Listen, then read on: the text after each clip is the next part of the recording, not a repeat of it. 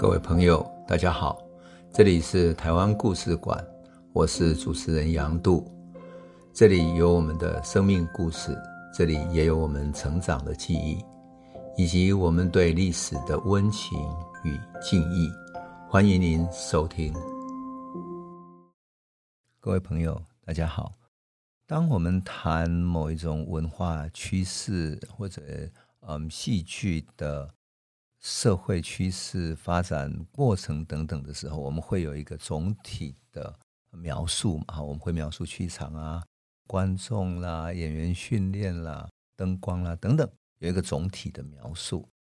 但是在总体描述里面，如果只是这样总体描述，反而会只是看到它的形貌嘛。但是如果我们啊用一个故事的主角来叙述它的话，是不是能够带着我们更深入到当时剧场的情境里面去，去了解当时的戏剧呢？也就是通过一个人的情感、一个人的学习，我们会更了解当时的戏剧，乃至于当时的社会情境。那我想，我就要用一个人的故事。来叙述日据时期当时的剧场活动，以及一个艺术工作者、一个戏剧工作者他一生的追寻，他一生对于演剧艺术的这种热情、理想主义的情怀。这个人就是张维贤，他是一个戏剧的工作者，也是一个主要的剧团负责人、筹组者，一生充满热情，不断在戏剧上要追寻。即使他后来哈。有点寂寞的过世，但是呢，他一生真的像传奇一样。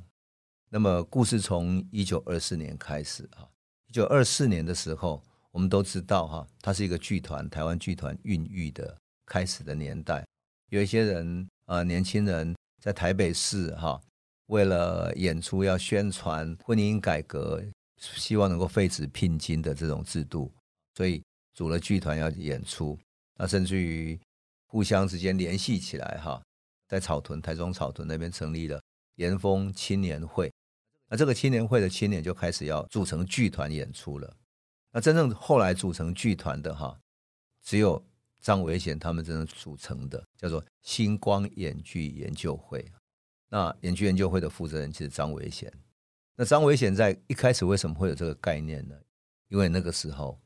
他到南洋、华南一带去旅行学习，刚刚回到台湾。那这一趟旅行呢，使得他跳出了一个冷静素朴的孤岛。他自己的描述里面，他讲到说：“我终于跳出冷静朴素的孤岛，饱受各式各样刺激，开始对于人生、社会责求的时代。即使读了几本国内的新剧本，如田汉、徐公美、侯耀。”欧阳予倩等人的作品，颇为之兴奋，不禁大呼大跳地，以为我理想中的真剧已发生在祖国了。他觉得读到这些人的剧本，知道说新的戏剧不同于传统的歌仔戏，不同于传统戏曲的一种表现形式出现了。这就是张维贤参加戏剧活动之前他的心理的背景。那他对于戏剧的狂热跟激情呢？从刚刚呢就跃然纸上。那么，一九二四年的时候，张维贤跟他的网球的球友啊陈其珍，还有他的朋友叫陈突，凸起来的凸哈，他们从厦门返台，然后成都当时跟厦门的通俗教育社时常往来，所以对于怎么演戏啦，他稍微有一些经验，而且他有一个好处是，哎，他在参与演戏的时候。还学会了怎么帮人做一点简单的化妆，啊，所以因为他们谈起了厦门的文明戏，所以张维贤就说：“那我们就结合起来吧。”很有趣的是，他们结合的是他们一群打网球的朋友。那我为什么会特别讲网球？网球现在是一个很 fashion 的哈，我们知道很多呃，看欧洲那种各种网球赛哈，几个网球大神都特别迷人哈，大明星嘛哈。可是那个时候啊，你想想看，一九二四年的时候，距离今天呢？将近一百年前，就有这群网球迷们在台北打网球啊，然后他们还组织起来，连接各地的，然后哎，想说我们这些网球迷们，我们既然对戏剧有共同的兴趣，那我们来弄个新戏吧。所以呢，他们就请陈突，就是在厦门学到演戏剧的，当导师，先教大家说怎么化妆、怎么做戏等等等等啊，怎么训练演员、怎么走位啊等等。就这样，他们成立了一个星光演剧研究社，他用研究社为名，怀着无限的热情就开始了。张维贤就这样开始他一生的追寻了。可是呢，一九二四年的时候，张维贤在日本高压统治下，他正当壮年嘛，所以他只能够研究田汉的三幕剧，叫《终身大事》。那一年的冬天，哈，他就到了他网球朋友陈绮贞他们家的大厝。我讲过哈，我们说当时开始演戏的时候，往往在有钱人家的某一个大厝的那个前面的晒谷场那边举行演出嘛。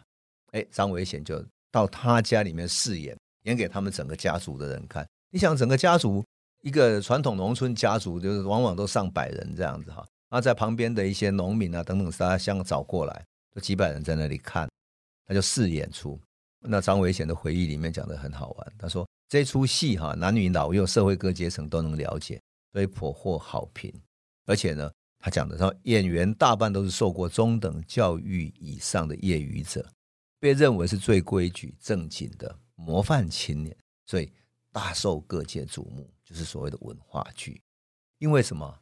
我们讲过嘛，在他们之前，日本人曾经有改良戏来台湾演出，那改良戏跟台湾的流氓结合在一起。所以就被老百姓把现代的舞台剧这种改良戏哈，称之为是流氓戏，所以观感很不好。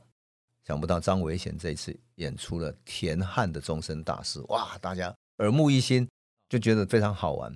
受到鼓励以后，这个星光演剧研究社就星光社嘛哈，继续排练。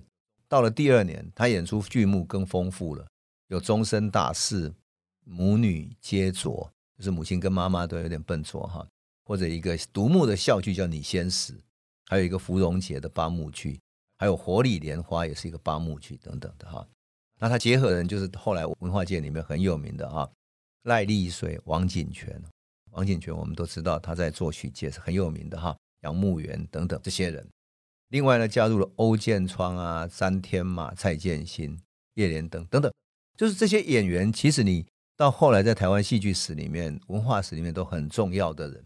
像詹天马就是在电影里面很有名，他是当电影的辩士，就是当时是默片，默片在演出的时候，我们只能够看到影像嘛，所以必须有一个人在旁边解说剧情。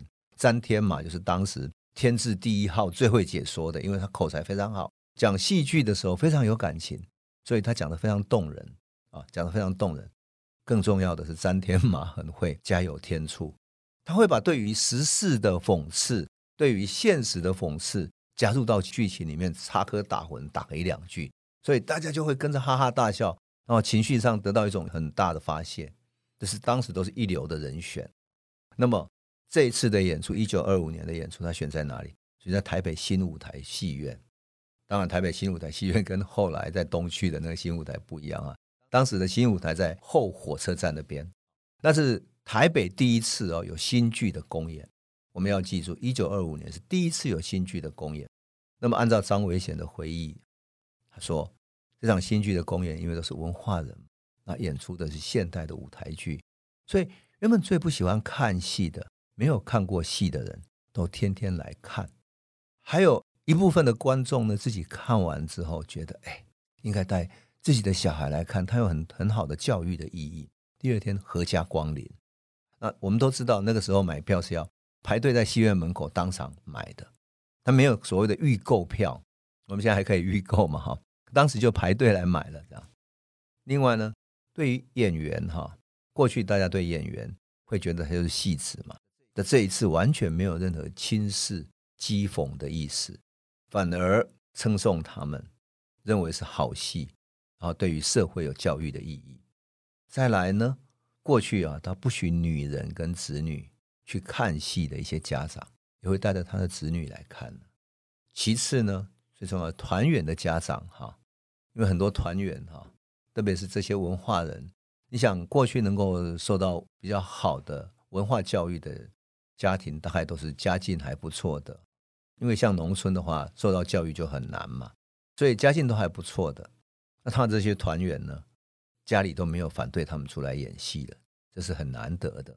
甚至于王景泉呐、什么林平发等等，哎，他太太都来参加了。然后有一个叫王景泉，他的太太哈，还在后台帮忙，你就看见多么有趣哈。当然，在这个里面啊，就看见了星光演剧对于社会的影响。那这次的演出时候太受欢迎了，台北就引起一阵的戏剧热潮，出现了很多剧团，年轻人自己要组剧团来演出了。其实这就是一个时代风潮，其实现在也是一样嘛。这个风潮出现之后，很多大家就想演出，可是。演出也需要各种训练嘛，所以虽然雨后春笋一般的各种小剧团啊，各地在训练的哈，有小小的演出，那当然就是在什么，比如说博爱协会或者什么机械工会等等等等，就是这种小型的演出，大家试演。可是因为毕竟演戏跟演员还是要长期训练，然后要有长期来支撑嘛，因此这小剧团很快时代就结束了。三个月之后，因为他在台北演出，一九二五年，三个月之后，一九二六年。他就利用春假的时间，哈，就是一月份春节的期间嘛，到宜兰演了五天。那宜兰这个是最有趣的，因为呢，台北有大批的知识分子是他的基本观众，可是呢，宜兰可是不一样了，他都是在地的农村的观众，所以他的演出呢是那样的逼真，观众跟演员打成一片，哈。那按照张维贤自己的回忆录里面讲的，他说。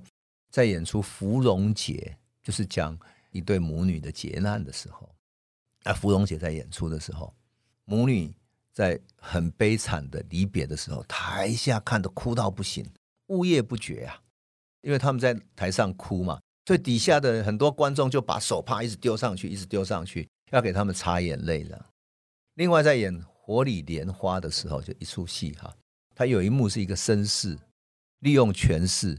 去胁迫一个很孤弱的少女，结果这个时候呢，台下有一个年逾半百的乡下老头子，突然啪冲上舞台，大骂说：“你太可恶，太无礼，你欺人太甚了。”然后要把那个演员打下来，这样子。然后两个扭打一阵之后，大家说：“不要这样的，这是演戏的，不是事实啊。”然后那个老头子才觉得：“哦哦，然后赶快下台跑走了。”你就可以想见，就是在很淳朴的乡下，他演出的剧场是这样的一种模样。那么淳朴的观众看到舞台剧初相逢的那样的一种样子哈，你不觉得这样很有趣吗？这就是当时舞台剧进到宜兰的面貌，多么有意思啊！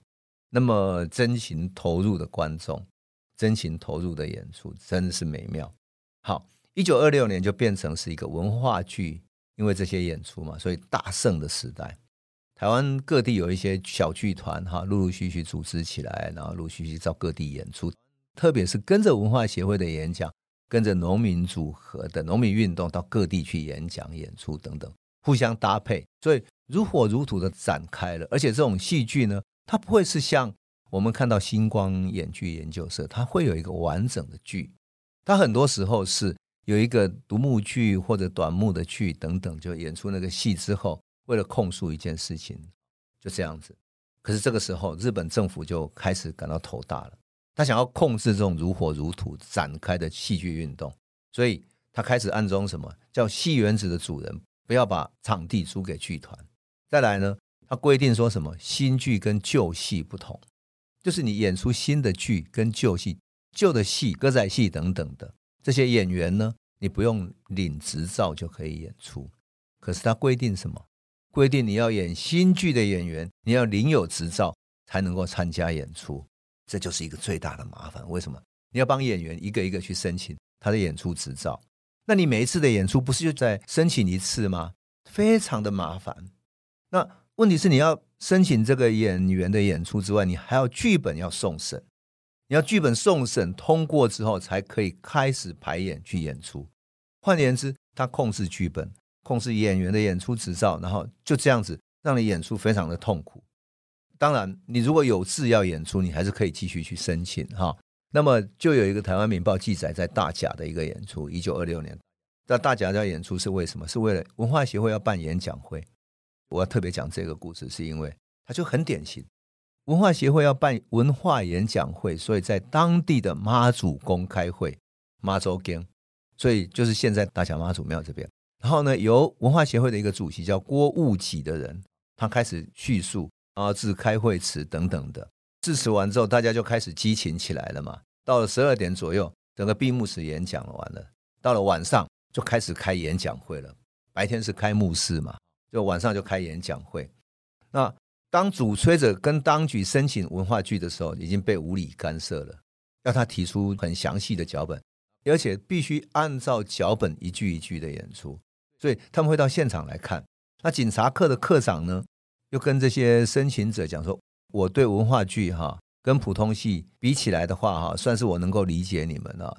所以我没有要求你们那么多。当然讲话讲这样子，可是他还是要看剧本啊。那歌仔戏哪里有看这种剧本的，对不对？很多歌仔戏已经传统的戏曲，并不需要这样子啊。那更何况这些演出者要经过审查，所以他就更加去刁难他们。”最后呢，他们就在跟他争执的时候，争执到最后呢，他还是不让他演出，最后只好把原来要演出的变成什么？变成演讲，真的非常可惜哈，非常可惜。那么到了隔一天晚上啊，终于在不断的协调之后，然后就修改脚本，然后跟他们讨论之后，终于隔天可以演出了哈。当然一开始的时候就先开这种恳亲会，然后。据记载说，当天来开会的人不下一千多人。开了这种演说之后呢，余兴主要是还是演文化剧。文化剧是由彰化学生文化剧团来演出的。而我特别讲彰化学生文化剧团是为什么意思？因为这就是文化剧以及文化协会对台湾所造成的影响。因为他把台湾的年轻的学生文化人组织起来。用戏剧要去改造这个社会，希望用戏剧去影响这个社会，所以他们演出了两出戏哈，一出叫做《社会阶级》，一出叫做《良心的恋爱》。当天到十二点的时候，演戏终于结束。我讲十二点，为什么？我要提醒我们的听众朋友，我们的好朋友哈，演出到晚上十二点，你想，当农村的社会里面，他走回到家要多晚啊？当时可没有。公共交通啊，然后也没有其他，顶多就是有一点钱的人还可以骑骑脚踏车，那不然你就是坐牛车等等。你讲走回到家都是一两点、两三点了，就这样子在这个农村里面聚会起来多么不容易。你走过那些牛车路来看这一场文化剧，而参与到这场文化演讲是多么不容易。